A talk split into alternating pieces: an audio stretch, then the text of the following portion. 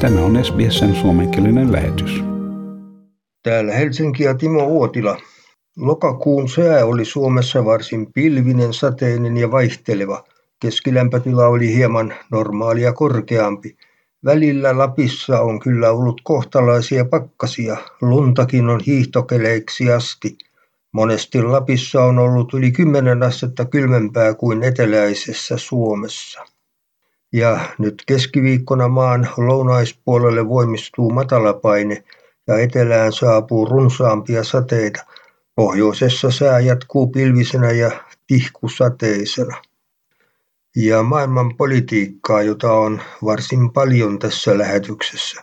Presidentti Sauli Niinistö oli Moskovassa keskustelemassa Vladimir Putinin kanssa.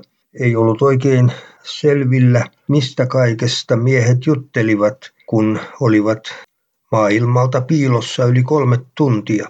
Yhteistä tiedotustilaisuutta ei järjestetty. Sauli tapasi lehtimiehiä salaisen palaverin jälkeen. Keskustelun aiheita olivat kuulemma arkinen, arktinen yhteistyö ja ilmastonmuutos. Tuo ilmastonmuutos ja fossiilisista polttoaineista luopuminen on Venäjälle hieman hankala asia, koska hiili ja kaasu ovat heille tärkeitä vientituotteita. Niinistö oli kuulemma kysynyt myös Saimaan kanavan liikenteestä, jota Venäjä on supistamassa. Se tarkoittaa sitä, että Suomi ei saa tehtailleen tarpeellista puuraaka-ainetta.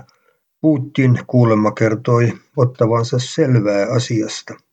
Niinistö kertoi rohjenneensa ottaa esille myös Venäjän tavan julistaa hankalia järjestöjä ja kansalaisia vieraan vallan edustajiksi. Se oli rohkea puheenaihe Niinistöltä.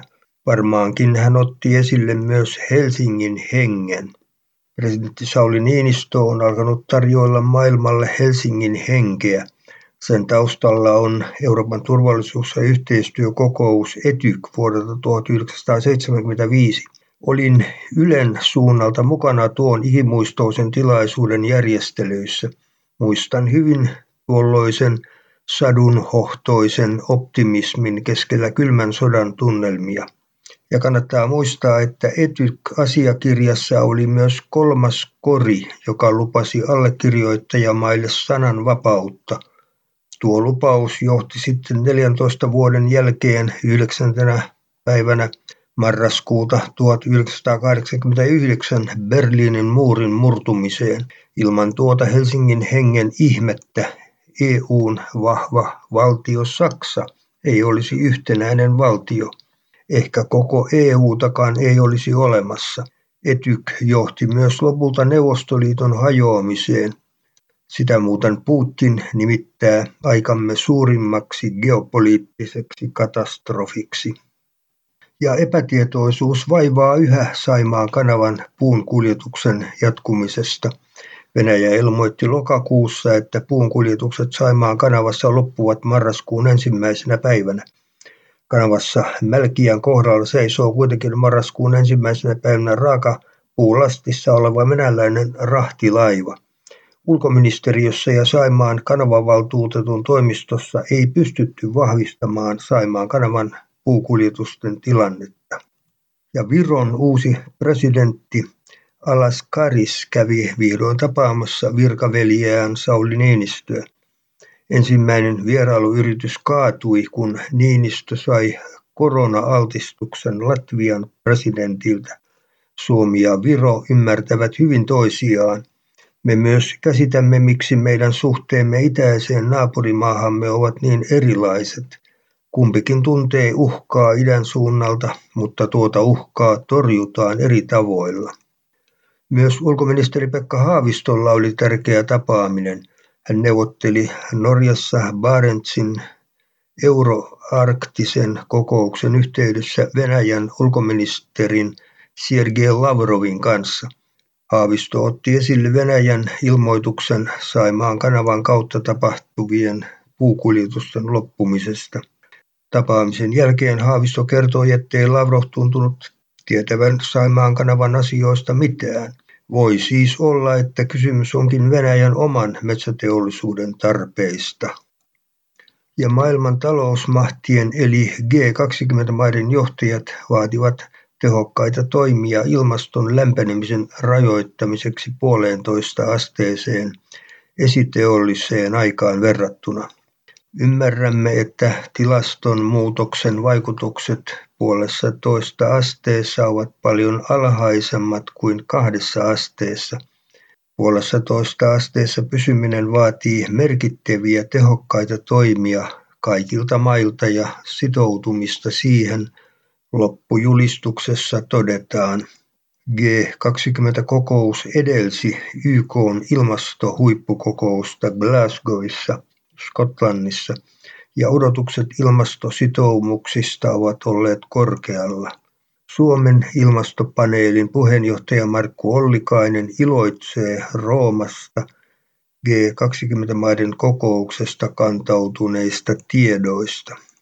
Ja seurasin netistä Naton pääsihteerin Jens Stoltenbergin ja presidentti Sauli Niinistön tiedotustilaisuutta. NATO-maiden suurlähettiläistä koostuva Pohjois-Atlantin neuvosto on ollut parin päivän vierailulla Suomessa ja tavannut suomalaisia poliitikkoja ja päätöksentekijöitä. Suomi on aivan selvästi ottanut jonkinlaisen välittäjän roolin, sillä presidentti Niinistö tapasi loppuviikolla Venäjän presidentin Vladimir Putinin. Tiedotustilaisuudessa Stoltenberg toivoi, että Niinistö voisi parantaa Naton ja Venäjän suhteita. Venäjä on karkottanut Moskovasta Naton edustuston, sillä suhteet ovat nykyään jäätävät. Niinistö sanoi, että kaikissa tilanteissa olisi pyrittävä säilyttämään puhevälit, niin kuin ne ovat tallella hänellä ja Putinilla. Niinistö käytti taas kerran ilmausta Helsingin henki viittaamalla luvassa olevaan Etykin viisikymmenvuotistilaisuuteen vuonna kaksituhattakaksikymmentäviisi. Kun lehdistö kysyi Suomen mahdollisista puolustustakeista, Stoltenberg viittasi Naton sääntöihin, joiden mukaan ne tarjotaan vain varsinaisille jäsenmaille. Toisaalta Suomi kyllä pääsee jäseneksi milloin vain haluaa. Suomi käyttää tätä mahdollisuutta hyväkseen suhteessaan Moskovaan. Voimme sanoa Kremlin valtiaalle, että jos ette ole kilttejä Suomea kohtaan, niin liitymme NATOon. Tällainen on Suomen erikoinen asema maailmannäyttämöllä. Ja lasten ja nuorten määrä laskee jopa ennakoitua rajummin. Vuoteen kaksituhattakolmekymmentäviisi mennessä monet kunnat menettävät jopa kolmasosan nuoristaan. Taustalla on ennakoitua nopeampi syntyvyyden lasku kaksituhattakymmenluvulla. Ja sisäministeri Maria Ohisaloa vihreistä haastateltiin televisiossa. Hän on lähdössä äitiyslomalle. Sieltä palattuaan hän aikoo siirtyä ympäristöministeriksi ja vaihtaa siis paikkaa puoluetoverinsa Krista Mikkosen kanssa. Ympäristöministerin tehtävä sopiikin Ohisalolle paljon paremmin vihreiden puheenjohtajalle. Ohisalolta kysyttiin, miksi vihreät ovat ryhtyneet kannattamaan ydinvoimaa, jonka takia puolue jätti takavuosina jopa kaksi kertaa hallituksen. Oikea vastaus on tietenkin ilmastonmuutoksen nouseminen tärkeysjärjestyksessä ykköseksi. Fossiiliton ydinvoima on hyvä, väliaikainen energialähde. Ja taloutta. Kauppapolitiikan johtaja Timo Vuori Elinkeinoelämän keskusliitosta E K:sta pitää E U:n ja Yhdysvaltojen sunnuntaina saavuttamaa sopua teräs- ja alumiinituotteista hyvänä uutisena sekä Euroopalle että Suomelle. Tätä ratkaisua on odotettu kauan Joe Bidenin aloitettua virassaan Yhdysvaltain presidenttinä. Tämä on askel eteenpäin kauppasuhteiden jälleenrakentamisen ja uuden talouden pelisääntöjen kehittämisen kannalta, jos Yhdysvallat ja E U haluavat jatkossakin olla vetovastuussa maailmantalouden pelisääntöjen luomisessa vapaakaupan ja terveen kilpailun pohjalle.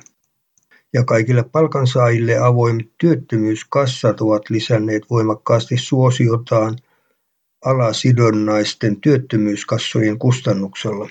ensi vuoden alusta lähtien jo enemmistö kassoihin liittyneistä palkansaajista kuuluu johonkin kaikille avoimeen työttömyyskassaan. Ja noin puolet suomalaisista ei ole saanut palkankorotusta pyytämättä sitä itse. Palkankorotuksissa sukupuolten väliset erot ovat isoja. Miehet ovat saaneet useammin lisää liksoihinsa pyytämättä kuin naiset. Nämä tiedot käyvät ilmi A-talentin teettämässä kyselytutkimuksessa. Ylipäänsä miehet saavat naisia useammin palkankorotuksen. kaksikymmentäneljä prosenttia naisista ei ollut saanut koskaan palkankorotusta, miehistä luku oli seitsemäntoista prosenttia.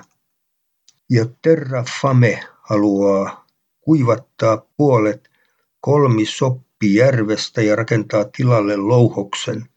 Luonnonsuojeluliiton mukaan uhkana ovat louhimosta jäävät sadat miljoonat tonnit kaivannaisjätettä. Haluatko kuunnella muita samankaltaisia aiheita? Kuuntele Apple, Google tai Spotify podcasteja tai muuta suosimaasi podcast-lähdettä.